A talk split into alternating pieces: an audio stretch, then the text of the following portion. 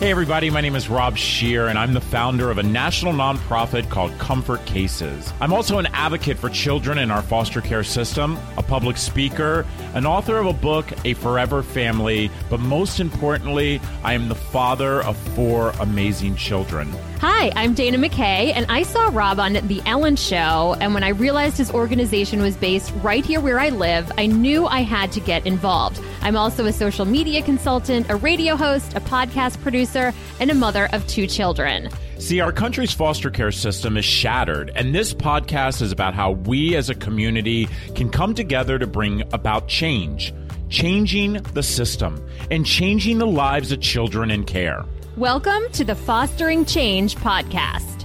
Well, good afternoon, everybody. This is Rob and Dana, and we're here at Fostering Change. And I'm so excited to have today's special guest. Happens to be a friend of mine.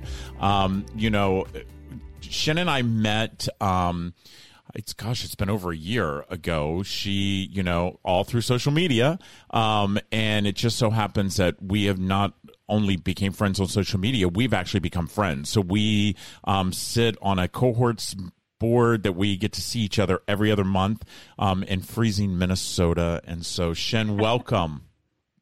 Thanks for having me, Rob. I'm so excited to be here with you and Dana. Well, I'm excited too. And just to let everybody know a little bit about Shen, um, she is an author, an author of the the Garbage Bag Suitcase. Um, I've actually read the book. It is an amazing book. Um, and I hear that you're actually starting. You're already writing your second book. Oh, Rob.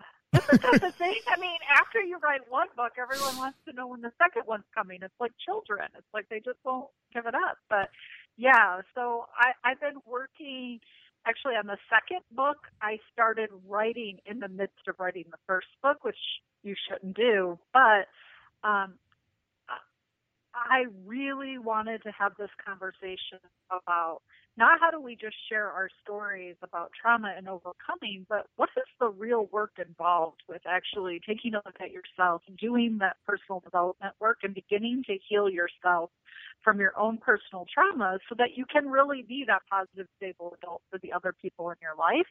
And so this book is really exploring how do we sort of jump down that rabbit hole of learning to do that deep heart work of healing. Well, I, you know, first of all, I have to tell you, you said the rabbit hole, and for those of you who's ever seen your book, um, and the cover of your book, the your the rabbit that's on the front cover of it, um, which was one of the only things that you had, and so you know your story.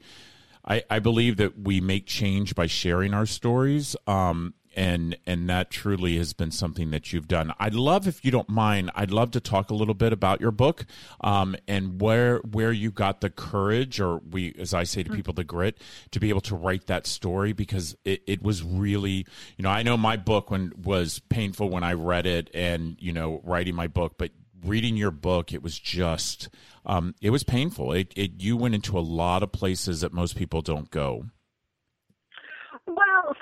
And a half years of writing, and I think that's a really important thing because I think there's a lot of people out there, like you said, with stories in them and stories that can promote healing for others, which is so crucial and critical.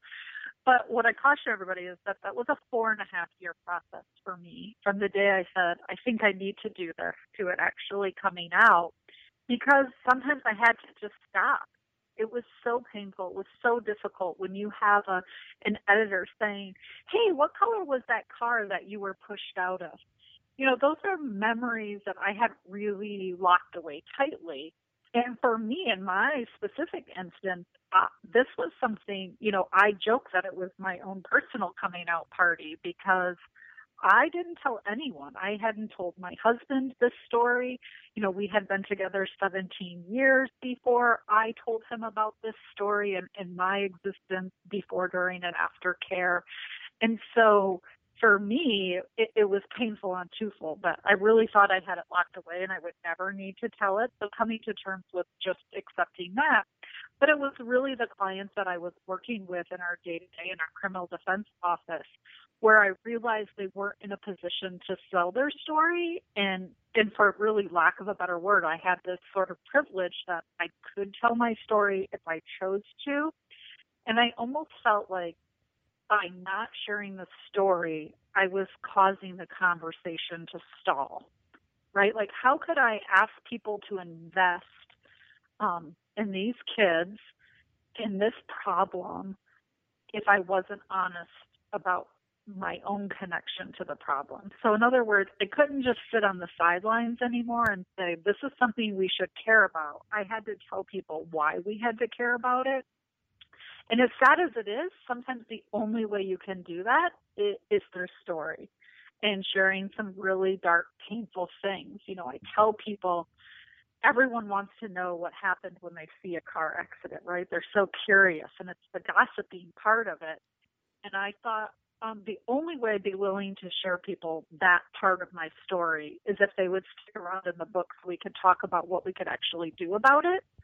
So if you were going to be willing to like dive down my rabbit hole of the things that happened to me and how I came out the other end, awesome. But I'm going to ask you to do something in return, and that's get involved and, and make a change in the system because I think you and I've had this conversation numerous times. For as long ago as we were both in the system, not much has changed. And that for me is really the hardest pill to swallow in this whole thing. Yeah, I agree with you. You know, it's I you know when i when i first met you and you and i went to the cohorts meeting and you know i really got to talk about um, what's going on in the system. And I will tell you, I, I was living in my bubble. You know, yeah, I've written my book and, you know, I talked to, to other people about the system, but it was an eye opener to me to realize that nothing has changed in the system. Nothing.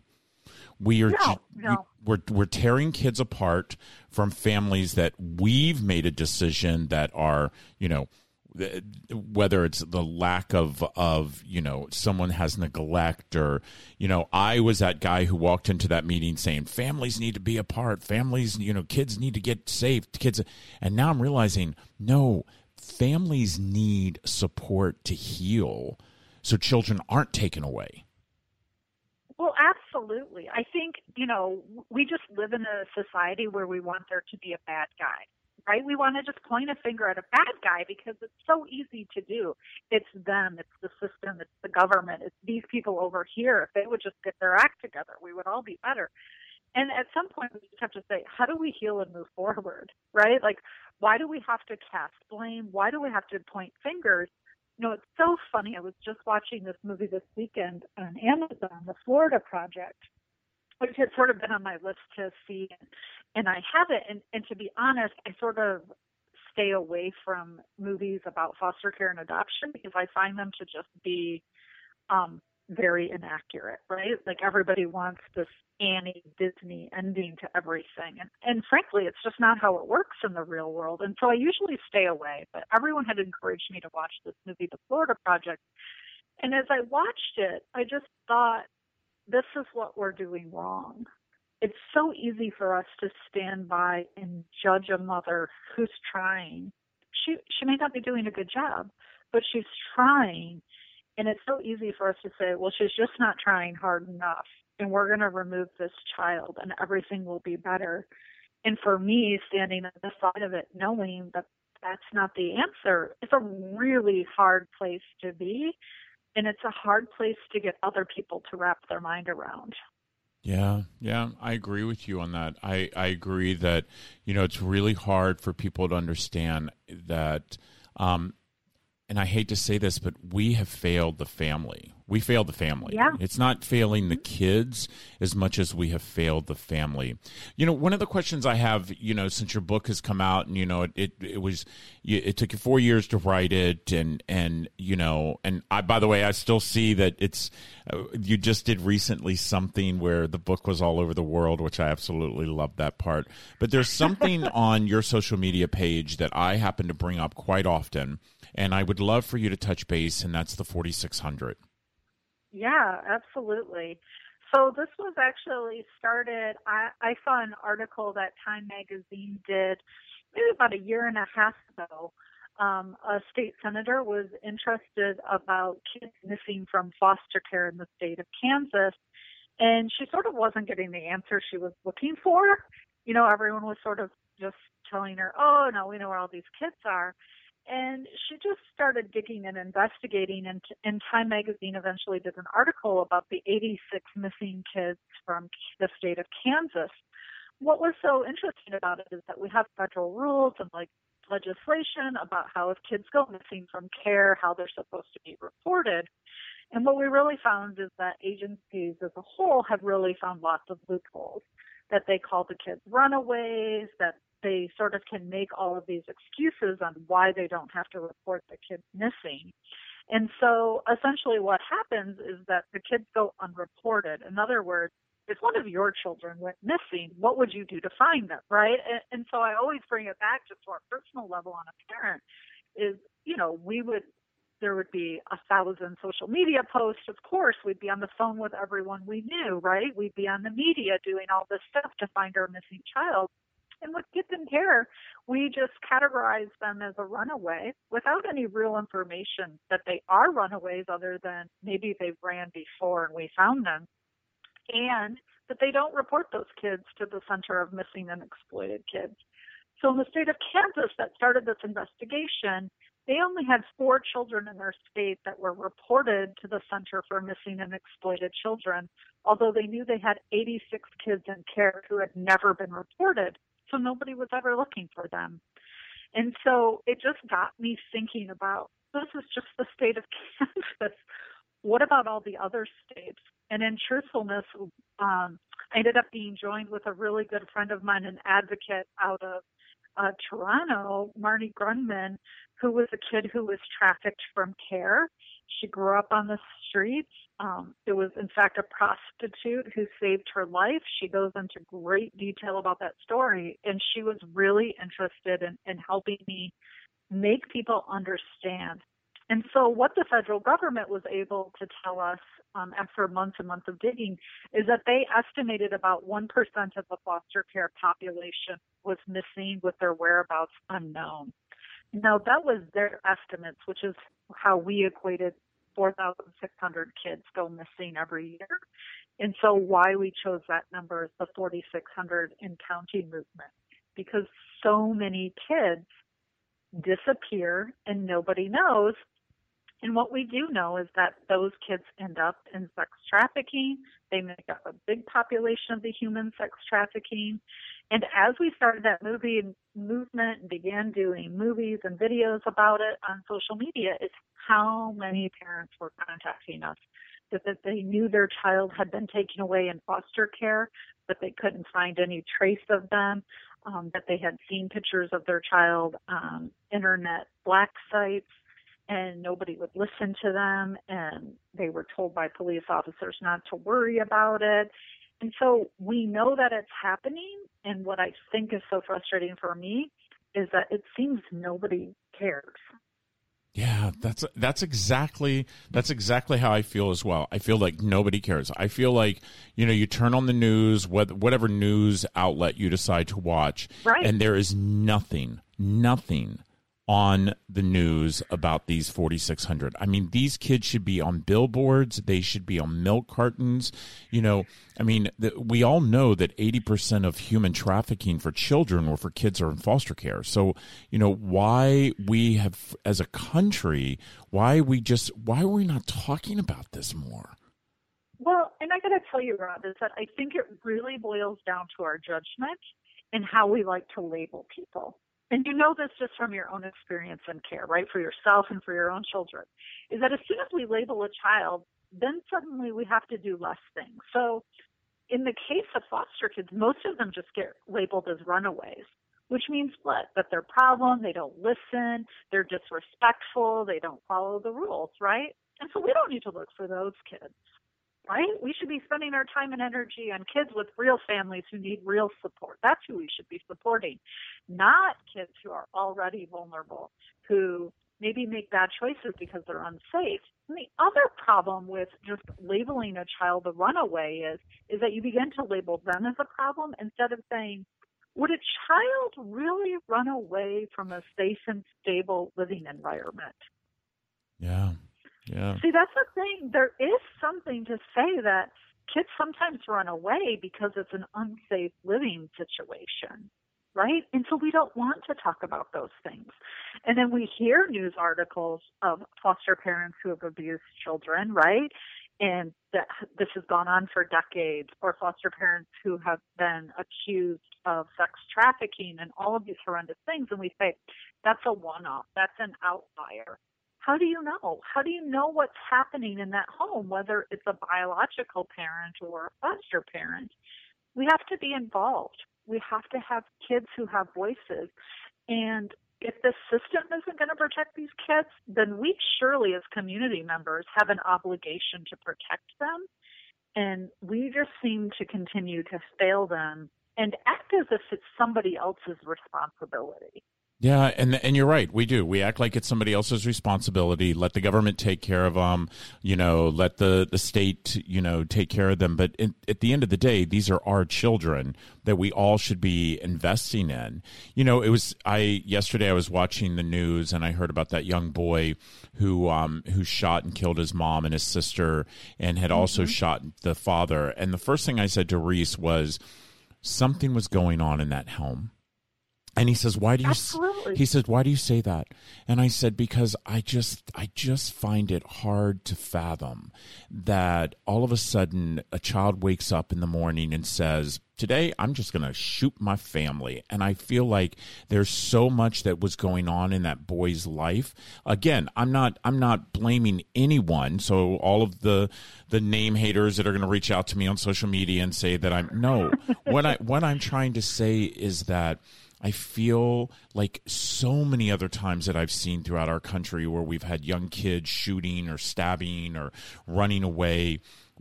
I don't feel like that we get into the root cause of why did it happen? Why did it happen? What got us to that point where a child feels that that is their only outlet? Well, I think you're hitting on a a good question, and I would actually just push it a step further, which is we say all the time it's not what's wrong with you, but it's what ha- what's happened to you. So why don't we ask that question more? What's happened to that boy? What's happened to him? And I ask that question of just about everything. When something doesn't make logical sense to me, I begin saying, what's happened here? Why would a child walk into any school and start shooting? What's happened to them? right?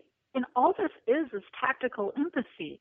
It's just understanding that there's more to the story. And I say the same thing on the lens towards my own life. What happened to my own mother that has caused these things to occur? I can answer that now as an adult. I can see things that I couldn't see when I was five and six and eight and 13, right? But when we begin asking what's happened to that person, why would that person use drugs with their child in the room? When you ask that question and you begin to understand the pain that another human being is going through, it's really easy to see why they make the decisions they make. You may not like the decision, but when you can understand why a decision has been made, it's a little easier to reach out and want to help somebody. Because I absolutely agree with you. A, a boy does not just wake up one day and say, I want to kill my entire family. Something has happened, and we have missed the warning signs. And it's a real lesson to us to say, how can we do better next time? Yeah, you know, and and so what do you think we should do? I mean, what do you think we should do? What do you think that we as a community what first of all, it's two part question. Where are we failing and what can we do? Um, it's a two part question with a one part answer, which is we have to address trauma at its core. So when I first decided to tell my story, I thought foster care was the core because I saw so many correlations, right? Um, the percentage of foster youth who went to prison, for example, the percentage of foster youth who are homeless. This seems like a root cause to a lot of other social things I care about, right? The number of foster youth who become addicts. Like the numbers are out of control in all of those cases. It's over 80%. So I originally started sharing my story because I thought I thought foster care was root cause, and what I really began to understand is that foster care was just a housing mechanism for a lot of people with trauma that had been identified, but nothing being done about it. And what I realized now is that trauma is everywhere. It's a weed, it's a dandelion that has gotten into everybody's yard, and we sort of just want to mow over the yellow parts and not pull it out by its root. And so, what I've really been working on is trying to help people first understand and recognize trauma. How, when they see things like the opioid epidemic, when they say that, when they say we're building new rehabs, all great things, but you're not really getting to the underlying cause of what's the trauma in your community, what's going on to these individual people to make them want to use in the first place, what has happened to them, right? Just getting back to that that question and once we begin to recognize it, what we really can say is, well, how come some people like Robin Shen have this grit, right, as you call it, or this resilience, or this pull themselves up by the bootstraps? And what we really have realized through science is that we actually know that that's a learned behavior, and that some people have learned that behavior and some people have not. That we can actually teach that to everybody at any age. And when we begin doing that work, we can begin healing families, we can begin healing communities, and we can begin seeing a change. But we have to get to that tipping point of saying, we're not just saying you've made poor choices and so you no longer deserve hope and recognition. We're saying you've made poor choices and are you ready to do something different? Do you think that that starts in the school level? Do you think that I we it starts everywhere. Everywhere? I think we can I think we can begin at any age doing this work. I think we can uh, begin doing this work in elder homes if we want. I think we can begin doing this work in, in our poli- police community relationships. I think we can begin doing this work in ER centers. I think we can begin doing this work in school systems. We can begin doing this work in our own families many of us are in families right now in relationships where people have gone through difficult things and we tend to brush it under the rug. We don't help people with their personal development. We don't take individuals' personal development seriously. We don't ask people, "How are you doing on that? How are you how are you working through that grief, that loss? What's happening there?" Those are all topics we're taught to ignore and not talk about. And those are family secrets and they should be held over here. And what I'm really hoping that I see in our society with things like the Me Too movement is there's nothing off the table for us to talk about. Yeah. Right? I mean, if Me Too taught me anything, it's we can talk about, we are capable of having these really difficult conversations that don't always have easy answers. We can talk about it. And we can no longer just keep it as a secret that people can feel shame with and the more that we talk about this, the more that people are working on themselves and in empowering relationships and not feeling isolated, the more chance we have at healing and really building what I consider to be trauma resilient communities. Yeah, I, I, am going to tell you, I literally, and Dana, by the way, I, you haven't had much to say because I, I'm just, I'm listening. I'm I, listening.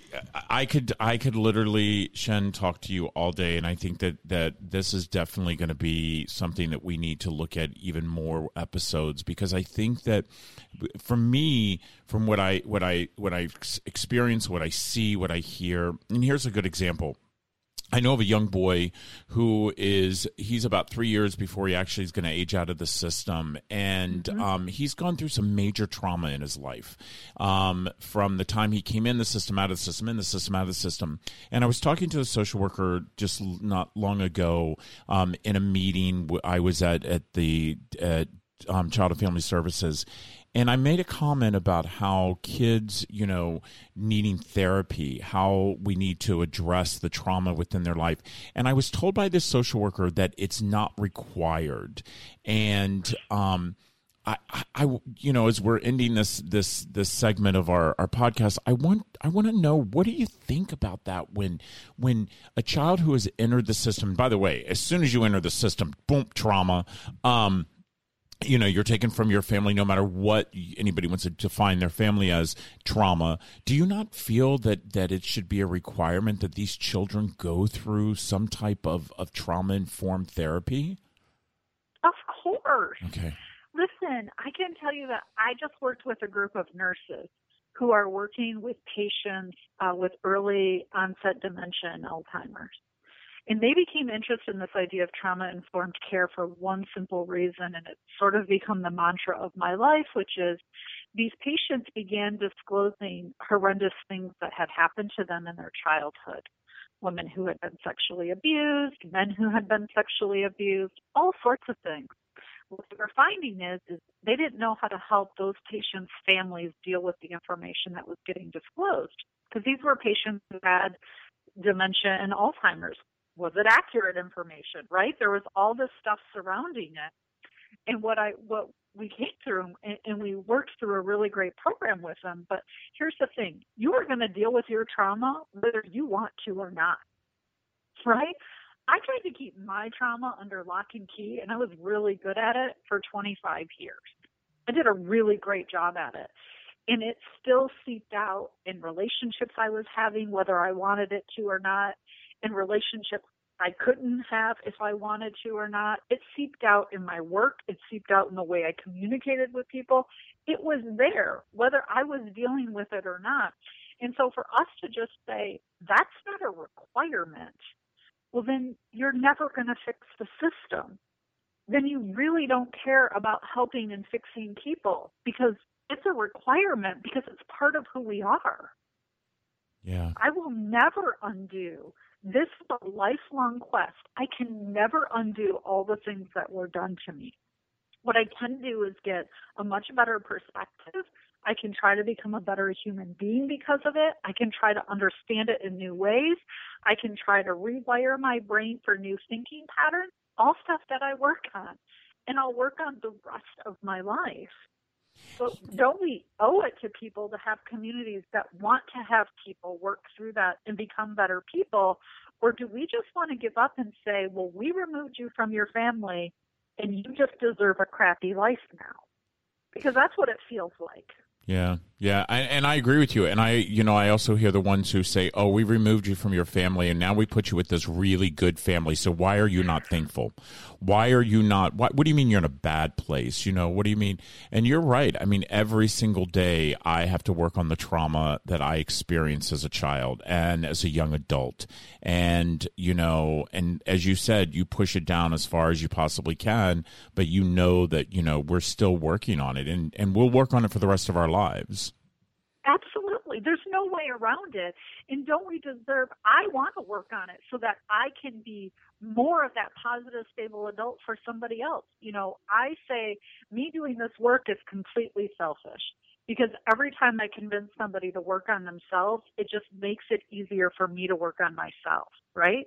If everyone around me is doing their work and, and working on themselves, it's a much easier environment to be working on myself than to be in the exact opposite environment where everybody thinks it's not them, it's me. And then I'm just feeling guilt and shame and remorse for why am I such a terrible human being, which I'll be honest was the way I felt most of my life.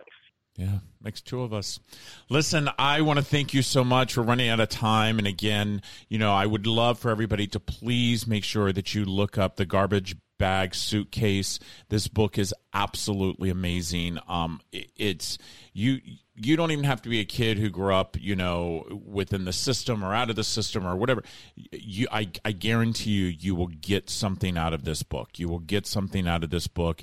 Um, it is you know, I'm not a big reader. I'm the first one to say that, but this particular book I actually read in less than two days um, because I just could not put it down. And so, Shen, I am so excited to call you my friend. I am thrilled to death that you know I get to see you in a couple of weeks. But um, one thing that we always do, Dana, is we end our podcast. Um, and by the way, guys we're going to have shen back on on um, this podcast. I think she has a lot of information to give. I think you really need to look and find out what's going on at the 4600 and counting. Um, please make sure we're hashtagging that as well 4600 and counting. We have to find out what's going on. And we can't just say they're you know in my state for instance they just call them awol.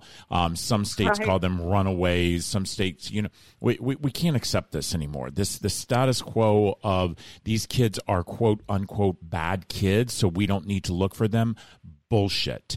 These kids are not bad kids. These are kids who have been put in bad situations and we need to be there for them and we need to fight find them. But again, I if everybody could please do me a big favor, we're going to have the link on our on our website um, through our fostering change podcast um, how you can get a hold of my friend shen how you can um, get a hold of her book. You know if you're looking to have someone come and speak you know when it comes to trauma resilience she is the person to go to. As she said to me earlier this is her first week home and she won't be home for another full full week until october. So you can tell you how busy she is. But dana with that we always ask the same question and i want to ask my friend shen that. So, what is that, my friend? If you could change two things about the foster care system, what would they be? Uh, that our first instinct is not just to remove kids for physical safety, but that we would also take their emotional, psychological, and social safety into account before making that decision.